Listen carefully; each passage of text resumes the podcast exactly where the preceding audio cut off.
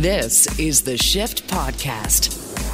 Today on the Shift Daily podcast, Ontario and Quebec are dropping vaccine requirements for healthcare workers. Dr. Lynora Saxinger, infectious disease expert at U of A, helps us understand how this impacts our fight against the virus in general for the rest of us, communications and all that. I don't know if you heard that this weekend is Ryan's uh, birthday and we meet his mom and dad on the shift. They join us and talk about their sexy time that created a baby, and it makes Ryan feel great. Happy birthday, Ryan! Plus, Steve Stebbing. What the hell should we watch this weekend? The Marvel's next movie, Eternals, is here. Is it any good? Tom Hanks is alone again. He's lost, but he's not on an island. It's an apocalypse.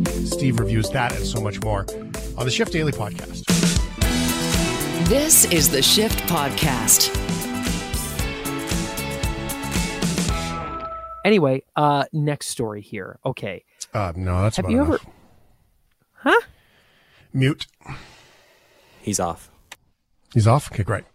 So the power of the the guy who has his name on the show is you get to mute the other guy whenever you darn well please. Oh yeah. Now, don't take that the wrong way, but Brendan Kelly and I we've planned out a thing here, and Ryan um Ryan was planning on continuing with it in case you missed it. So we're just gonna turn him off for a second. Um, I can't tell you how much I love this guy. First of all, Ryan O'Donnell, uh, he's fantastic. And um, and we wanted to take a moment to celebrate Ryan's birthday. And since we're just about to officially, for the first time, cross over into tomorrow, which is our weekend, Ryan's birthday is on Saturday. Um, we thought we would get started because I don't know if you heard Brendan, but um, Ryan's birthday's this weekend. Oh no. Oh, okay. That's good. I didn't know. Yeah. I wonder if there's going to be a party. Probably not. Yeah. Um, Must not be. Well, I didn't get an invite. Anyway, um, how about we have a special guest here and we introduce Ryan's mom. Hello, mom. Hello, everybody. Hello, shift heads. You know what's funny is that I said to Ryan, I said, "Hey, uh, which is weird. Hey, can I get your mom's phone number?"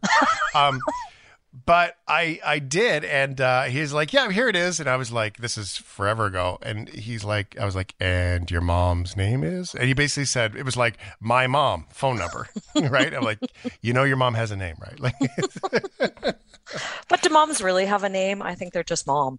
well, to Ryan, you certainly are, and he adores you. And um, what a special young man to celebrate a quarter century with him here on the radio, where he's going to be able to save this forever, is important to me. I think this is really cool. I remember when I turned 25, um, and it was such an important time, and uh, I'm really proud of him. You need to know he's uh, he's an amazing teammate. Uh, he's become a friend, and uh, just happy to have him around all the time, uh, without a doubt. Um, I don't understand, uh, like I said earlier, uh, how he's such a happy guy and he loves the Smiths.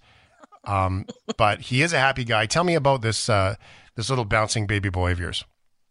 Oh God, I don't even know where to start, really. Um, Ryan, kind of from the get-go when he was little, was just sort of always pretty easygoing and content to, like his love of Lego goes back to a very young age, and to sit and and uh, entertain himself, and um, just always was really happy. His his younger brother um, would and like try to antagonize him, and Ryan would just be like, "Everything's fine, it's cool."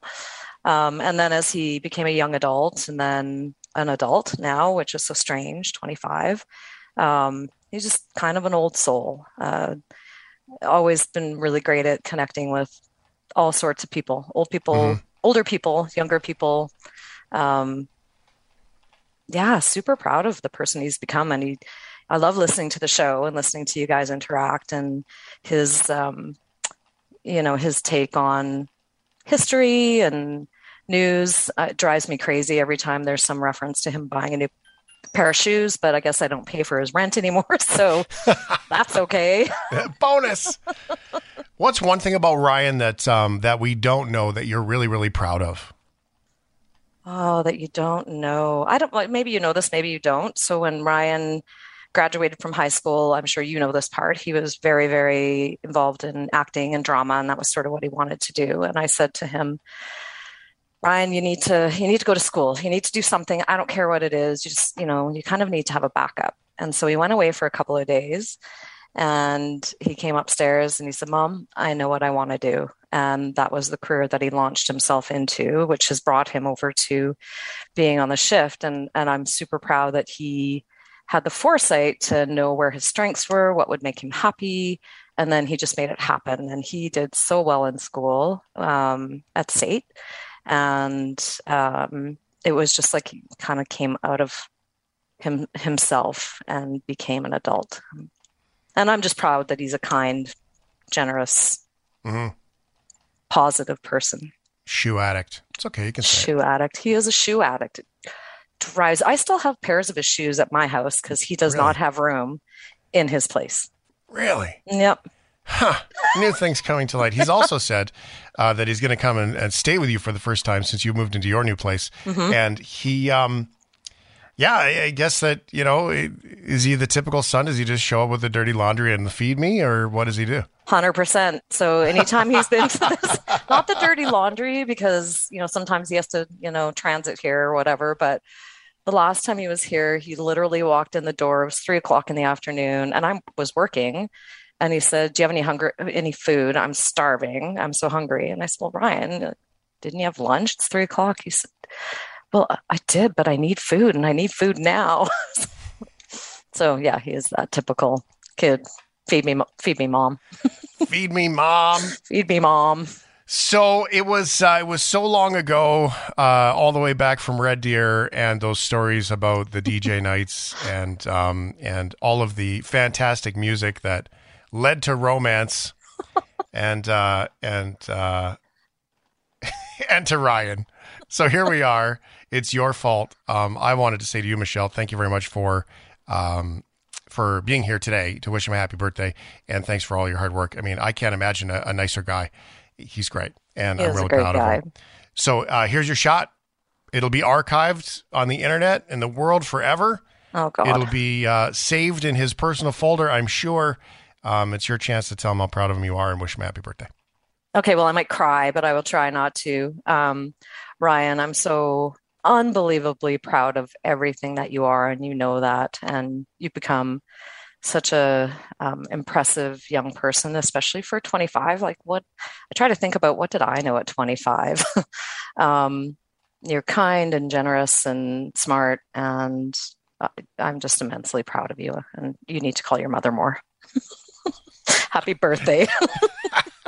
Thanks for being Sorry, here, I, Michelle. I had to get that in there. Absolutely, you did. I really appreciate you uh, you sharing your time. yeah, thank you. Yeah. So that's uh, that's Michelle Ryan's mom. To which uh, the text message that followed was, uh, "I forgot to say." Uh, I wanted to get in a dig on him about his spelling. I had no idea it was so bad until I listened to the shift.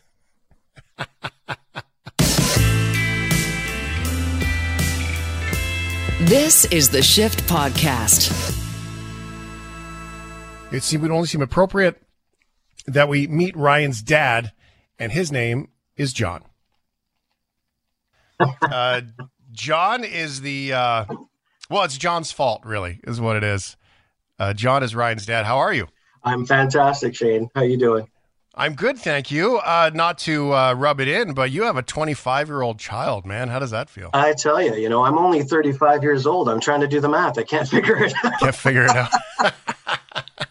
yeah, it feels great. It feels great. Time goes by way too fast, as we know. That's for sure. Yeah, it absolutely does. And um, Ryan's a pretty special guy. And as you look back now, you get to enjoy the fact that he's an adult and not just a kid. So when you guys are able to get together, I know how incredibly special things like movies and car rides are because I know he loves that stuff with you. Absolutely. Um, tell me, can you tell me a little bit about Ryan and why he is, um, why he's so important?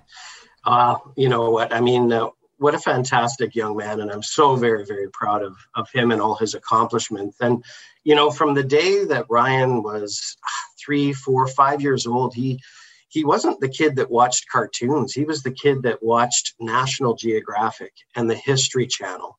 And to say that he's uh, socially adapted uh, to uh, being able to be part of many conversations, loves to learn, loves to grasp new concepts. And when we would have friends over for dinner, Ryan didn't want to hang out with the kids downstairs. He wanted to always hang out around the kitchen island and be part of the conversation, right? So, always learning, always asking questions, and uh, and of course, as you know, Shane, totally, totally addicted to Lego. Oh my God! What did you do? Like the Lego and the sneakers. I I've said to him many times. He's like, "Oh, I just bought these ones and they're great." And I'm like, "How much you pay for them?" And he tells me, and I'm like, "Dear God, I need to call your father." like parenting fail. When when uh, the the one Christmas, he said, "Dad, I want you know I know what I want for Christmas, and I know I'm high, hard to buy for, so I want a pair of these Jordans." So we go to the we go to the the sneaker store and and I'm there and I said, okay, well, Brian, you know, he'd like to try on this pair and and I said, well, yeah, go ahead and try them on. And she says, well, no, sir, he's not allowed to try them on. And I said, excuse me. And she said, well, yeah, he knows how this culture works. And if they don't fit, he'll fill out the form for the proper fitting shoe. And I, these are $500 sneakers. And I said, you know, when I buy a Mercedes, I get to road test it. I get to drive. and the, the best part of the story, I'll keep it short, is that is that he wore them, I think, twice and then sold them for a thousand dollars. And I said, yeah. Do I get half the profit? And, well, no, Dad. That's good. He's a capitalist. He comes across as this like super, you know, woke millennial, but he is a hardcore capitalist. He had another deal, and I don't want to break his confidence, but uh, he had another deal on a pair of shoes just recently that he had a chance to get, and he's going to make a boatload of money on those shoes. And uh, so he's he's a little bit fierce with it. Yeah, yeah. Uh, you know, as uh, as a proud father, I also have a little bit of disappointment in this young man, and it's the fact that he's turning 25. And for all you listeners out there, feel free to text him because he still doesn't have his driver's license. he says he's going to get there. He really does. I I even offered to take him uh, driving so we could get him comfortable with it. Yeah. Oh, I love it. I love it. No, I can't blame him. The kid lives in a great spot great location. He walks everywhere. He scooters everywhere. He says, Dad, I don't want to pay for gas and insurance. I said, yeah, I know, but get the get the driver's license. We gotta have we gotta poke fun at these kids a little bit here, I tell you. A little bit. There he has one bad habit and it's his music choices um, around the Smiths. Now help me understand what happened there and please tell me that someone just was a negative influence on him. I, uh, I, I, I don't know. I remember coming home one day and I said, well, yeah, I, I listened to the Smiths like how soon is now, right? Like we all did for that 1989 or whatever it was. But that kid is the biggest Morrissey fan. And uh, we went to the Jubilee to see Morrissey and uh, it wasn't quite like a Kiss concert, but there was young kids, people middle-aged like myself and grandpas and grandmas, yeah. but God bless him. He is definitely sold on that. But he had he does have great taste in music, so he will listen to to Floyd and Zeppelin and yeah. and all well, his, good stuff as well. So his musical depth is actually uh, even with hip hop. We we you go for drives and and uh, his depth on the music is quite remarkable. And I'm surprised that he's actually such a happy guy because he likes Morrissey so much. I mean, that to me blows my mind. One would pose the question. That's for sure. Yeah, absolutely. Yeah. Yeah. Okay, not, so not all techno. There you go. 1996. uh, you know, you and um, Michelle were in Red Deer and then in Calgary. Yeah. Um, ironically, I was DJing in both of those places at the time, and I have told Ryan that um, you guys were probably partying uh, on my dance floor uh, when Ryan was conceived. it may have that, led, it may have led to a change. See, I knew it. the small world. Everything comes around in life. I love it. It absolutely does. Uh, John O'Donnell, thanks so much for being here. Um, one last chance. Uh, wish your uh, boy a happy, a happy message for the weekend since we're here, and then we'll let you go. A very, very happy birthday, Ryan. Love you lots and proud of you, buddy. Have a great show.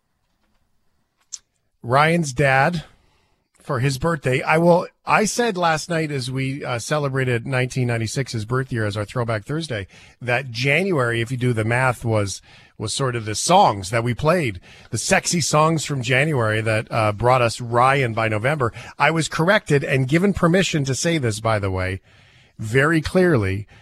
John said it wasn't January, Shane. It was Valentine's Day. And by the way, hot tub and a bottle of champagne, and here we are. So there you go to gross you out, Ryan. Thanks.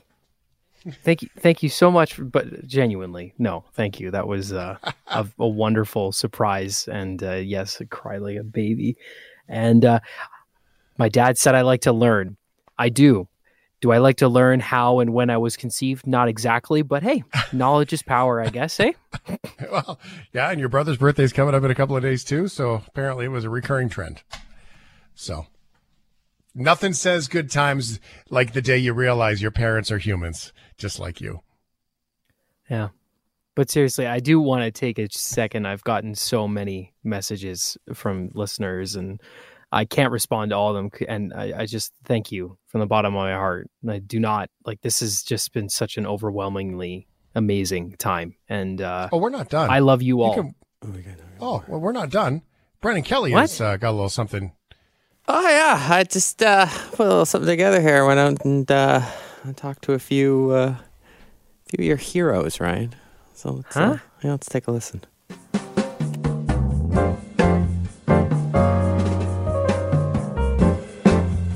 Now, I've worked a lot of jobs, which means I have a lot of connections. So I was able to get some of Ryan's heroes together to wish him a happy shift sized birthday.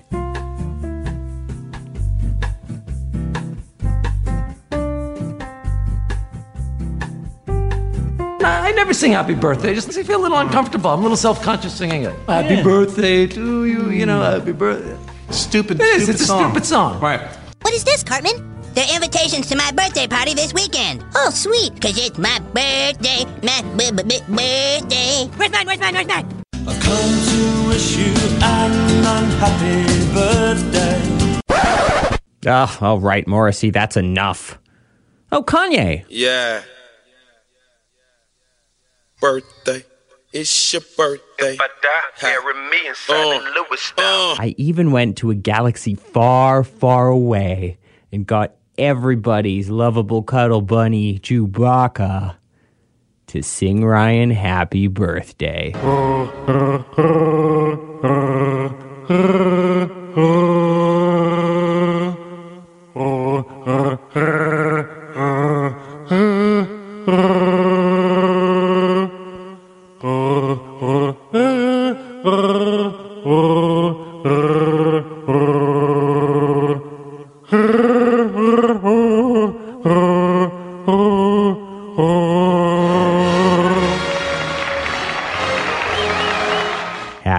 birthday, Ryan.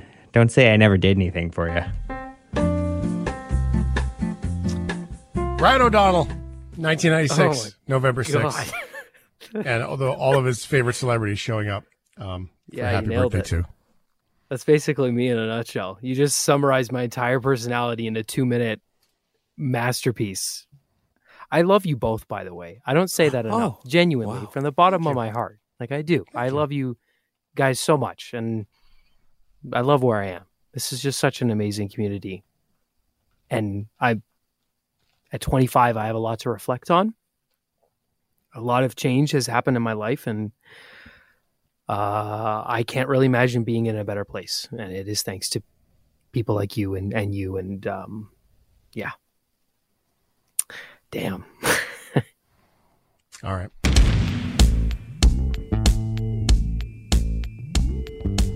This is the Shift Podcast. Over the last couple of weeks, confusing information has been coming out about mandatory vaccines, COVID, and all the stuff. So here is a quick summary.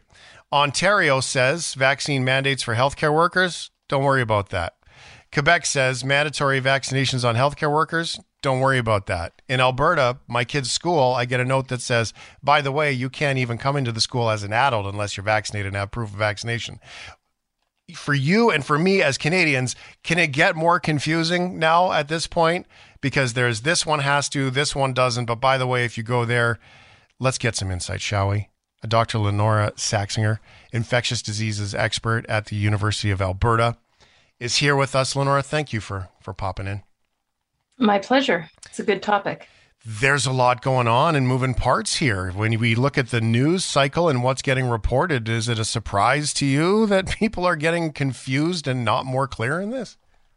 it really seems to be the Canadian way, actually, because the provinces do things in kind of their own contexts, and um, and that leads to these situations where, depending on what news show you're listening to, you, you don't know if it applies to you or not. And there's there's always some differences between the provinces, and sometimes they're really quite a lot more different than you'd expect, honestly. Now, you are not only in the university sort of info research, see all the the data department I'm simplifying, of course. Um, but you, there's patients and people around you too. You've seen all sides of this. I want to know: Are you okay? How are you handling this? Two years later, I mean, I realize it is what you signed up for, but this is a journey that nobody has expected us to be on. How you doing? I think I'm adequate. I mean, I, I really perceive that everyone is so tired of this, and it's just like um, been it's been a grind with occasional curveballs, right? So, you know, the Delta variant, um, the unexpected strength of the anti vaccination movement. Um, you know, I, I, think that although we've had a lot of things that have gone really well, a lot of people are just so tired of it that we just wish it would all go away. And I'm definitely one of those, mm-hmm. honestly. Me too. Um, but, you know, hanging in there. I, I, I think that a lot of good things have happened. So the vaccines are really good. We're developing some you know access to treatments that are going to be useful for people who get infected so those things are kind of you know a bit of a light on the horizon that i really appreciate how do we tell people that at this point end of the fourth wave i've always struggled with wave uh, because uh, to me a wave is in the ocean right like it's this thing that's going to happen whether we like it or not and i always struggled even with the terminology of a wave because our behavior had an impact on what was happening I felt like it we didn't take accountability when we call it a wave in our own behavior, right? I always even struggled with that.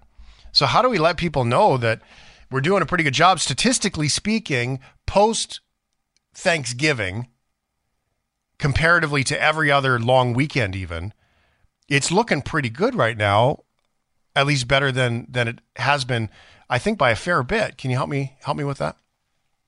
Well, I mean, I, I, guess what we're trying to figure out is what it's going to look like when most people are vaccinated, because we're getting close to that, and um, we're trying to figure out what's the boundary of what we can and cannot do.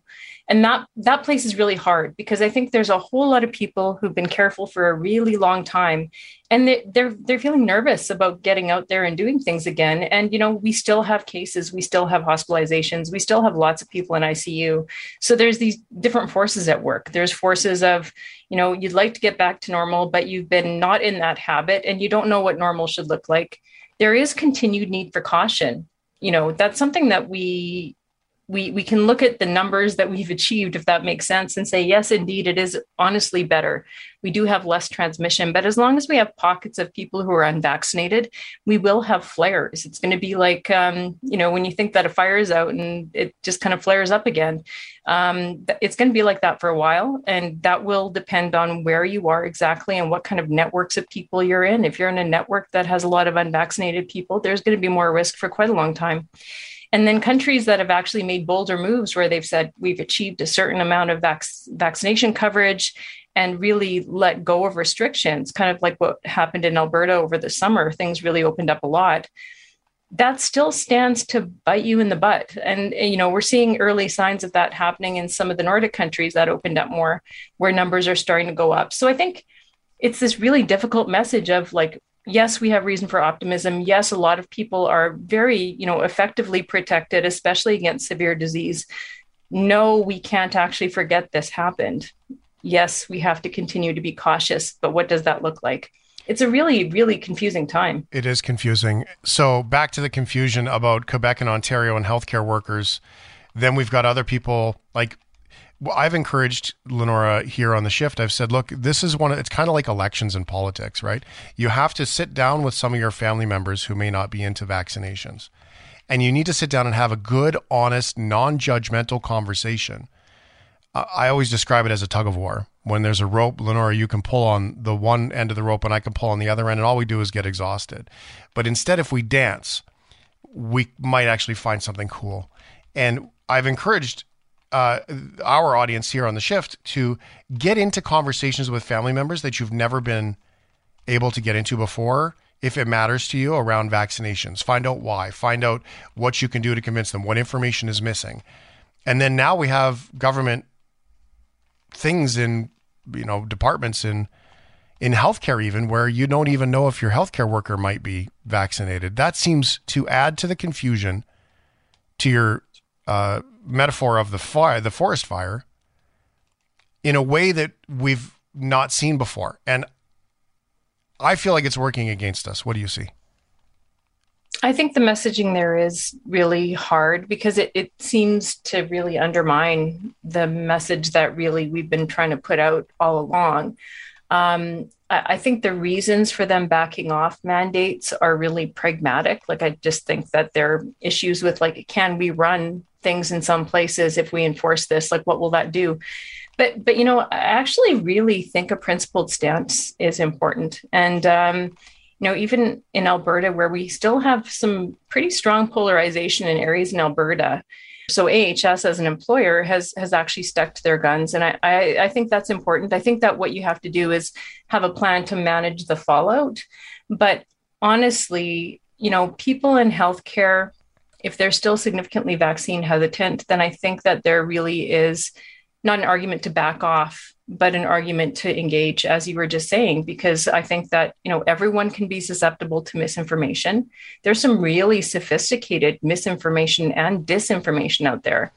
And um, you know and everyone's reacting from the place that they're existing in right now having come through this really difficult process. And there's a lot of fears there's a lot of anxieties that are still lingering for people. And some of that is getting focused on vaccines. And so I think meeting people where they're where they are is is really really hard. Like no one wants to have that contentious conversation, but it's it's so necessary. Like at this point, everyone who was keen on, keen on vaccine, um, everyone who had some hesitations where they were able to work through the information and come past that, those people are all done now. Now we're in the the the heavy lifting phase where every single extra percent represents a lot more work and the work has to be done because you know people are actually choosing not to do something i think based on inaccurate information and they're putting themselves at risk. They're, and in healthcare especially they're putting others at risk and that's that's just tragic honestly. Let's have the conversation right now me and you. Let's pretend. Because my doctor i took my kids in and um to get uh, a physical done and to to get ready to get vaccinated because uh, inside our family there's been some disagreements. Now I'm vaccinated. I, I want to get my kids vaccinated. I wasn't in a hurry in the beginning. I was like, yeah, pretty quick on the kids. This is more like May June, right? And uh, but as time goes along, I talked to my doctor. My doctor said, look, your kids are going to be outside for the summer. Once before school comes back in, um, statistically speaking, they're going to be okay. And then so now we've continued with that process to get them vaccinated now, and, and it's all happening. But my doctor said something amazing to me, and um, maybe you can add to it or share something else that I was already convinced, but this is what he said. He said, uh, the, the, the point that was made to him was, you know, vaccines, we just don't know. And my doctor said, it was great because he didn't shoot it down. He's like, you're right, but we don't really know. But if we're going to look at what we know and what we don't know, we have to look at all of what we don't know. And he said, here's what we don't know. We don't know how long vaccines are going to, before they wane, right? We don't know that. We don't know how many boosters or when the boosters and all those things. We don't know that. And we don't know all of the health implications for some people with some of the surprises, like all vaccines, that do come up. He said, but here's what we also don't know. And my doctor has had COVID. He said, he said, I know that I still have health implications from having COVID. I still do today. It's been about three months since he had COVID. He said, We also don't know COPD, all of the other breathing problems after having COVID that could come up. All of the health implications from risking getting COVID and what that looks like down the road for everybody with blood clots, with all of the, the pulmonary things. And uh, the way he phrased that was like, if we're going to compare don't knows, we got to compare all of the don't knows. I found that incredibly reassuring. As a guy who's vaccinated, I found it reassuring. Um, is that the kind of conversation? What would you add to that if you were in that moment? Is there anything? You know, I think one, I mean, I think that was a really great conversation. I've had similar conversations, but one thing that I found myself kind of thinking about more lately when I'm speaking with people um, is that a lot of people will say, "Well, I'm careful. Like my job doesn't put me in contact with a lot of people. I still have fears about the vaccines, um, and and you know I don't think I'm at high risk." And there's two things that strike me when people actually say, "Well, I'm I'm being careful."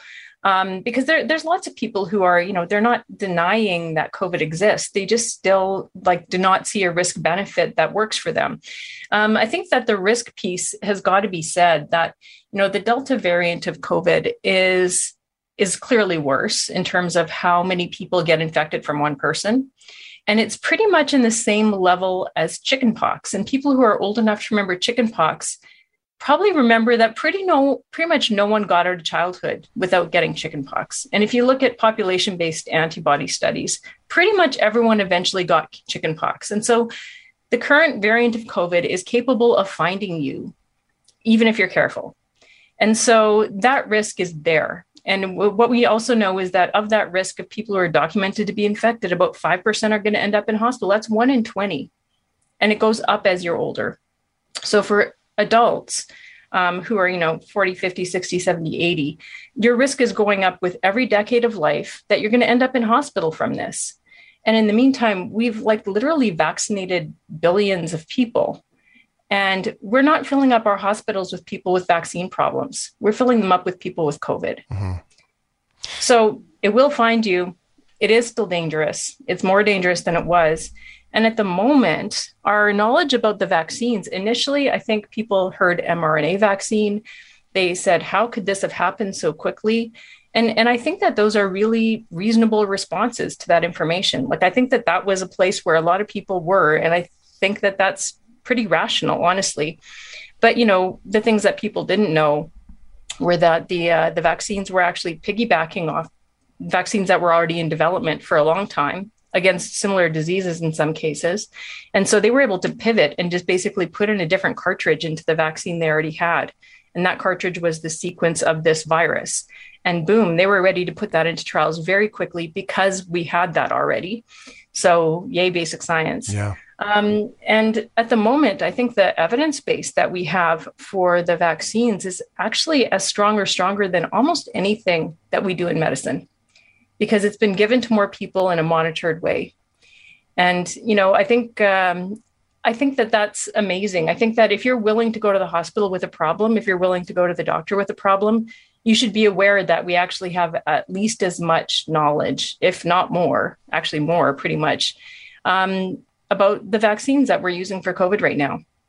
And we don't see vaccine side effects like long term things arising months and months after. Pretty much, if you have a vaccine problem, it arrives in the first little while, it doesn't stay in your body. And so there, there's a lot of like, you know, knowledge of vaccines that also is important that we shouldn't forget about. Uh, this brings up all kinds of questions, things that I get asked here on the shift that I would like to sort of bounce off you, and maybe you can, um, you know, answer them quickly. Whatever. I would just like to add to your point there, though, about uh, mRNA. I mean, you have to understand, mRNA patents were taken out like 20 years ago, so it's you know it's been around, not on a mass scale, absolutely, but I mean these things in custom virology, custom built, um, you know, treatments for all kinds of stuff because you can do that. You can actually go to a place and they will take your body flavors. See, I'm not a scientist, and they will, but they will make the they will make the these vaccines customized specifically your, for your body. That's been going on in the background. It's just it was happening for you, and it was expensive, not for everybody. Worth including. Um, and I've always sort of said this people will say, oh, myocarditis if the vaccine. Yeah, but you're statistically more likely to get myocarditis from COVID than you are from the vaccine. So if you don't get vaccinated, you're actually choosing, if myocarditis is your is your you know your your punch card of of no, you're statistically choosing the riskier of the ways. Except one gets monitored by your doctor and one doesn't. Um, that's amazing. One of the biggest questions, uh, Dr. Le- Lynora Saxinger, is that contagiousness. I still see contagiousness being vaccinated and unvaccinated being a conversation. If you Google it, because like you said, anti-vax was uh, um, uh, this is not a COVID thing. Anti-vax was organized before COVID. This just added fuel to the fire of their cause. That contagiousness being vaccinated and unvaccinated, if you Google it, you're going to get a million different answers. So what do the that's doctors talk about? thing. Isn't it? Well, I mean, here, here, I just participated in a review on this actually, but it's, um, and it was, you know, highly technical. But uh, I, I think that you have to start by realizing that if you don't get infected, you're not going to be contagious. So right away, boom, you're protected against infection. Your odds of infecting someone else is like 90% lower right off, right out of the starting line. Yeah. So you've already de- decreased your risk because you decrease the risk you're actually going to get infected. Now, in those people who have breakthrough infections, they do tend to be, you can never say anything with absolute when you're talking about a whole population of individuals, but you do tend to have less symptoms for a shorter time. Um, there's a bit of variable data on the viral load, but it looks like, at least in the studies that we have available, that you don't carry as much virus for as long. So if you do have a breakthrough infection, you're less likely to spread it. And there's some data actually where they've done household studies where, you know, they say of those small number of people who actually get infected after vaccination, did they spread it to their household members? Lower risk. And that's even like, that's just looking at basically postal codes, people living together in their test. They're not even looking to see if there's any other risk factors at play. They're just saying that if we assume everyone in the household got infected by the first person infected in the household, is there a reduced risk? Yes, there's a reduced risk. So everywhere we can measure it, although we we can't say that there's no risk of getting infected and there's not no risk of transmitting, you're actually putting in layers of protection with with each step so you're less likely to be infected you're less likely to carry a lot of virus you're less likely to spread virus to others and so you know the the the weird way some of that data had been taken into headlines was was really strange i mean i think that eventually we will have vaccines that prevent you from actually developing that early infection um, and so that people wouldn't worry about carrying virus as much after having had vaccine. But these vaccines are better at preventing illness. They're better at preventing hospitalization. They're a little bit leaky in terms of potentially having a bit of virus around, but a little bit is much much less than just getting infection in the wild. And so, you know, I I, I kind of think things it, it's complicated enough to explain that you can't make it into an easy headline, unfortunately but um, but you are not highly likely to spread infection to anyone after being vaccinated. You're much less likely to contribute to infection in other people, um, and it's uh, and it's really something that I think is incredibly important now because what we're seeing is when we do see breakthrough infections that are severe. They're in the transplant patients, they're in the very elderly patients. These people have been vaccinated, but their bodies cannot make a full response to the vaccine and they're getting infected because there's still transmission. And if we could actually vaccinate everyone, um, we would be bringing transmission down a lot and it would protect everyone that much more. I sort of described it as eggs in a basket. Do you want people walking around with one or two eggs in the basket? Or do you want people walking around with a full basket full of eggs, spilling eggs all over the place, eggs being, you know, the, the viruses, right? So what's your choice? I mean, no, you don't have an empty basket of course. But well, you also have the option of not picking up the basket. Well, and isn't it funny that you said that? That's such that's such an old. I mean, wash your hand. We're disgusting, aren't we? Like, just wash your hands. Um, but the the old story of you know what. Oh, do you party? Do you do drugs? Wow, I'm afraid I'll become a cocaine addict. Do you want to know the number one way to not become a cocaine addict? Don't try it. right? Like, come on, humans. I mean, arrows in the grocery store was telling enough, wasn't wasn't it? That we needed to apply our brains here and maybe do a little bit of reading. Um, it, it's it's mind blowing. If you could take one thing, um, Lynora, and and and apply it to what we can all do today to have the next big impact, like you said, the heavy lifting is here. The last few percentages are going to be the hardest. How do we do that? I mean, societally, I think that creating an expectation, creating the norm of vaccination is is really where we have to be. And um, and you know, being transparent and meeting people with information and supporting people, and not uh, vilifying them and not pushing them farther away, um, but creating a space where it is what you do and it's part of your duty as a human being, and it also, by the way, benefits you like it seems like it should be a win-win-win but the misinformation is really really a problem and so you know what you talked about before about engaging with the misinformation not just you know posting funny memes about you know halloween uh, Halloween decorations with the, the tombstones. I did my own research, that kind of thing. Like that, that actually is kind of satisfying for people who are frustrated, but it actually pushes people away because there are people who really probably will um, benefit from that engagement and that conversation. And so, like I said, trying to have that open first step is really important. Now, you're an infectious diseases expert. If we could rewind in time when you're choosing your courses back when you were going to school, uh, do you still love it? Or maybe sports surgeon might have come up if you could fast forward through all this.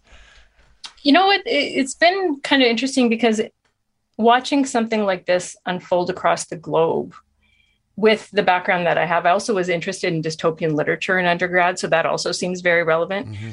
Was, I mean, it was very consuming. It was, it was extremely, I mean, like, what can you say except for interesting and yet terrible?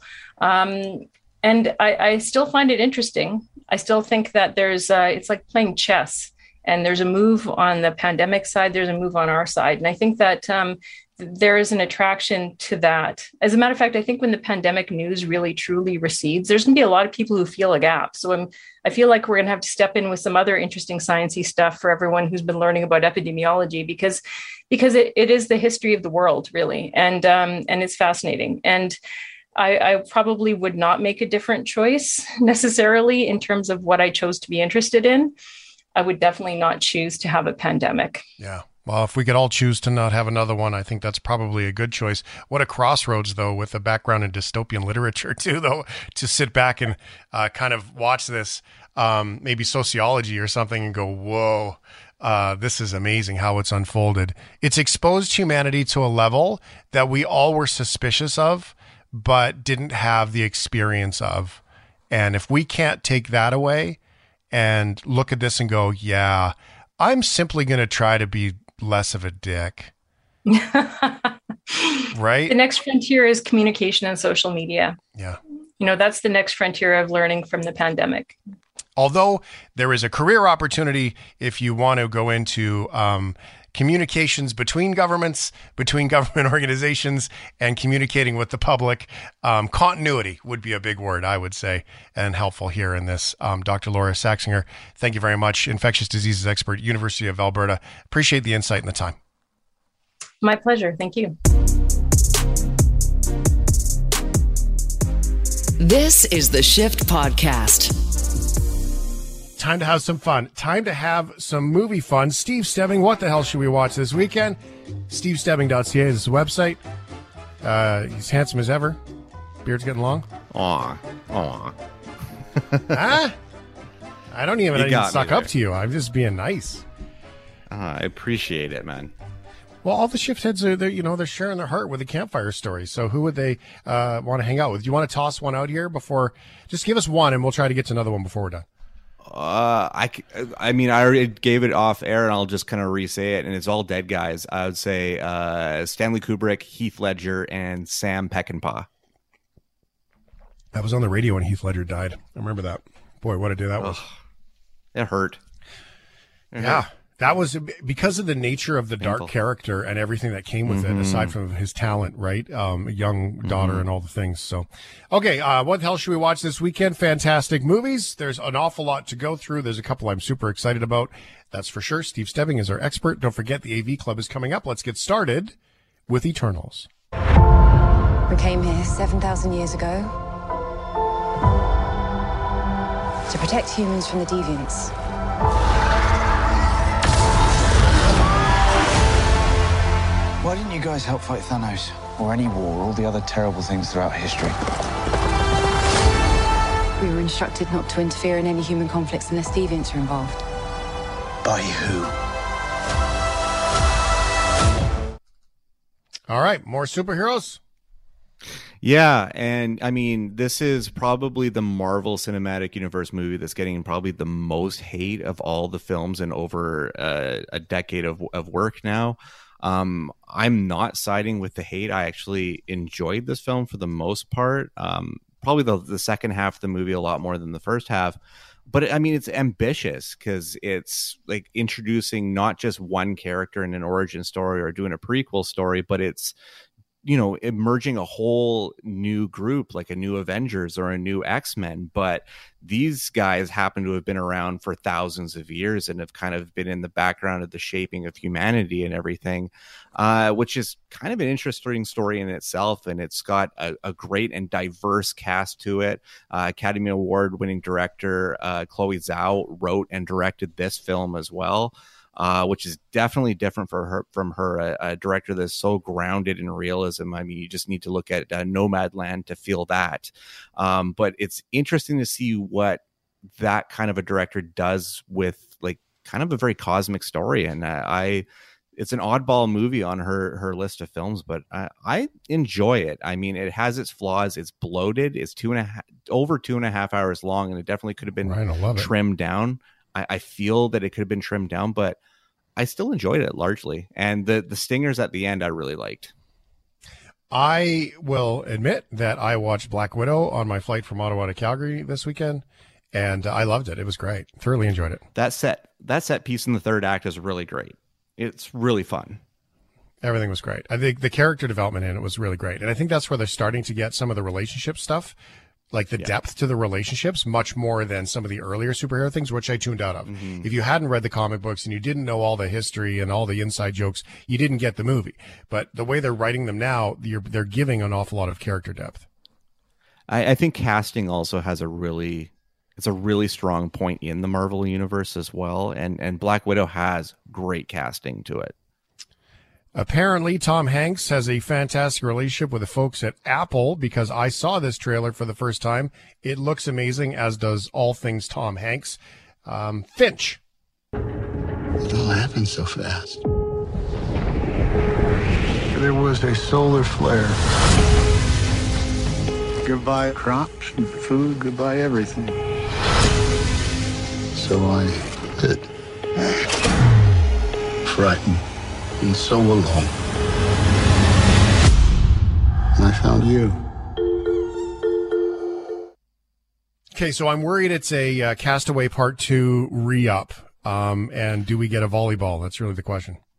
Mm, unless, uh, you know, a sentient robot is a volleyball, then sure. Um, but this is uh, basically a post apocalyptic movie uh, with Tom Hanks trying to find uh, a forever home in the middle of a hellish landscape and builds a robot to kind of be part of that family and help take care of that family as well.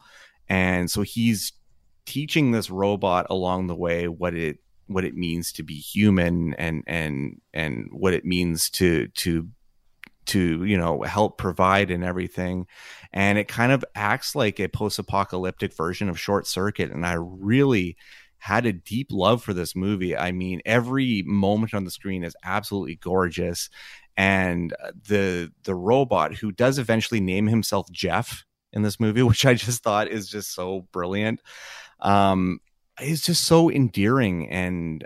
Uh, I love this movie. Honestly, I, I, feel like this week is a very good week for movies, and Finch is a, a big reason for it.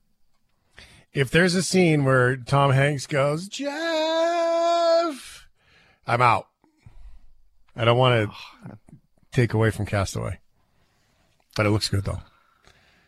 It is good.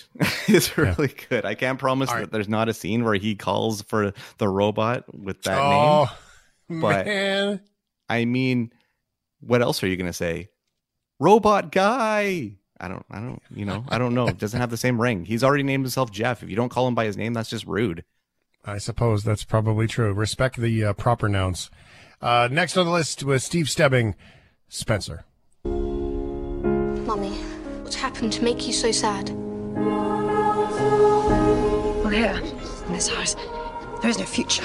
Past and the present are the same thing. Diana, they can't change. Have to be able to do things you hate. You hate? There has to be two of you. There's the real one and the one they take pictures of. Uh, come on now. Anything to do with uh, Diana is amazing, isn't it? Mm-hmm. Absolutely. And not only that, we have Kristen Stewart playing Diana in this one, Princess Diana, and gunning for an Oscar uh, as this movie is getting some of the best mo- uh, reviews of the year um, and uh, really it's around Stewart's performance as Diana, which is very um, nuance driven.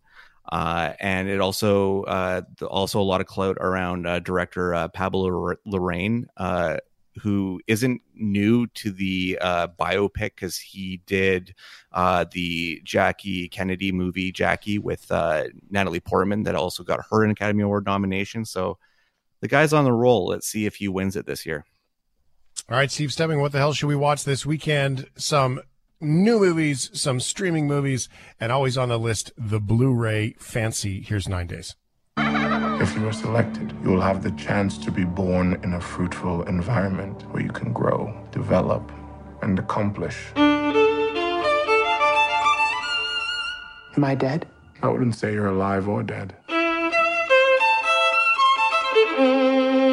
Are you the boss? I would say a cog in the wheel. How long is this process? if you make it until the end, nine days. Uh, sounds like goes in many different directions of what uh, what your brain could take it. Yeah, this is. Uh, I mean, it it off it operates on an almost pur- purgatorial, like existential plane because it basically has Winston Duke's character as the arbiter of, uh, of who gets to be reborn on Earth as a new soul, and he's got to choose between like kind of a panel of people through a series of interviews and I, I mean it, it, it ranges from emotional to chaotic to just like um, just really interesting scenes of uh, just kind of life philosophy dialogue and stuff. And uh, i mean this one's going to really appeal to uh, art film uh, art film lovers and stuff like that. But this writer director that made this uh, edson oda uh, such an interesting uh, approach to making films. So this is only his debut this is second film. So yeah, I'm excited to see where it goes next. Steve, we're only going to have time here for one. We've got Pig and Big Mouth. Take your pick. Pig. Let's hit it. Pig. What are you thinking? I remember every meal I ever cooked. I remember every person I ever served. You live your life for them, and they don't even see you.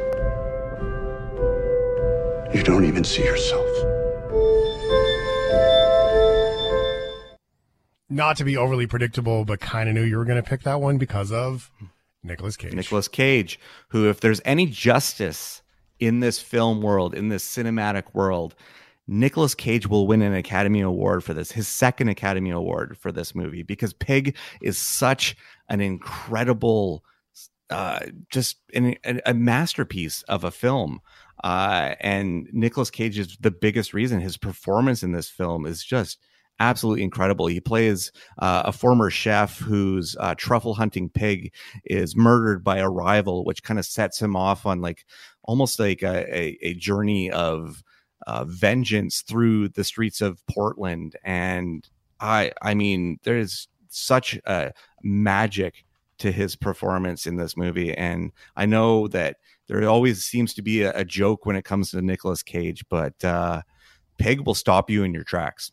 Coming up next week here on the shift, we will have Steve Stebbing. We will have our Shift AV Club with Remembrance Day on Thursday. We will not be here. We will have all of this on Wednesday, same time, same place, one less day. Steve will be here with his normal reviews for the weekend, and we will talk about a movie. Now, before Ryan gets into the list of movies, I just wanted to say we wanted to keep this list of movies uh, in integrity to what Remembrance Day stands for, in that, um, you know, fictional characters about non fictional situations and storylines. That's what we tried to do. And we're trying to be respectful of Remembrance Day by doing this. Um, and uh, some movies about that. Ryan O'Donnell. Absolutely. Yeah. This is an opportunity to remember, uh, to maybe learn, and to reflect on the, the stories of soldiers, which was kind of the theme I was hoping to achieve with some of the movies on the AV Club. So, as a reminder, if you've never been a part of the AV Club before, if this is your first time or you need a refresher, this is the part time of the week where the tiny wheel is spun and lands on a movie. And we watch that movie, we give ourselves a week, we come back, and we review it all together. Last week was Halloween spooky movies, and now it's time for more serious with Remembrance Day. So the tiny wheel has been loaded up with some uh, World War II and other more modern conflicts uh, films. Uh, so let me tell you what could be our film of the week for next week Mm-hmm. for Remembrance Day. We're starting with Passchendaele, movie about uh, the Canadians in World War One, Saving Private Ryan, Black Hawk Down, Schindler's Mm-hmm. List, Fury, Das Boot. I don't think you'll want to watch that one, Shane. It's three and a half hours long. I have I've seen that one. Yeah, that's a good one. uh, Hacksaw Ridge, Good Morning Vietnam, The Forgotten Battle, a new one on uh, Netflix uh, about Canadians as well, Dunkirk, Full Metal Jacket, as well as Letters from Iwo Jima. Wow, lots that's a pretty powerful movies. list, isn't it? Exactly, lots of amazing wrong there. movies on there. No, you cannot. That's the thing. Whatever move, whatever the tiny wheel lands on, there will be a fantastic film to watch. So, without further ado, let us bring out the tiny wheel. Tiny The tiny wheel actually does have movies. It's so cute, no one seems to mind. It's the best. All right, Brendan, please do the honors, my friend. Spin the tiny wheel. It's funny. Ah. Oh. Ta-da! Uh, a classic, an absolute classic, uh, a movie I will be more than happy to watch again. Probably many consider the greatest war film of all time. The winner is Saving Private Ryan. Let's get the trailer. Colonel, I've got something you should know about. Yes. These two men died in Normandy. This one at Omaha Beach. Sean Ryan. This one at Utah. Peter Ryan. This man was killed last week in New Guinea. Daniel Ryan. The three men are brothers, sir. I've just learned that this afternoon their mother is getting all three telegrams. That's not all. There's a fourth brother, the youngest. He's somewhere in Normandy. We don't know where. That boy's alive. We're gonna send somebody to find him, and we're gonna get him the hell out of there. And there you go. That's basically the plot of Saving Private Ryan, Steven Spielberg's World War II epic starring Tom Hanks, 1998.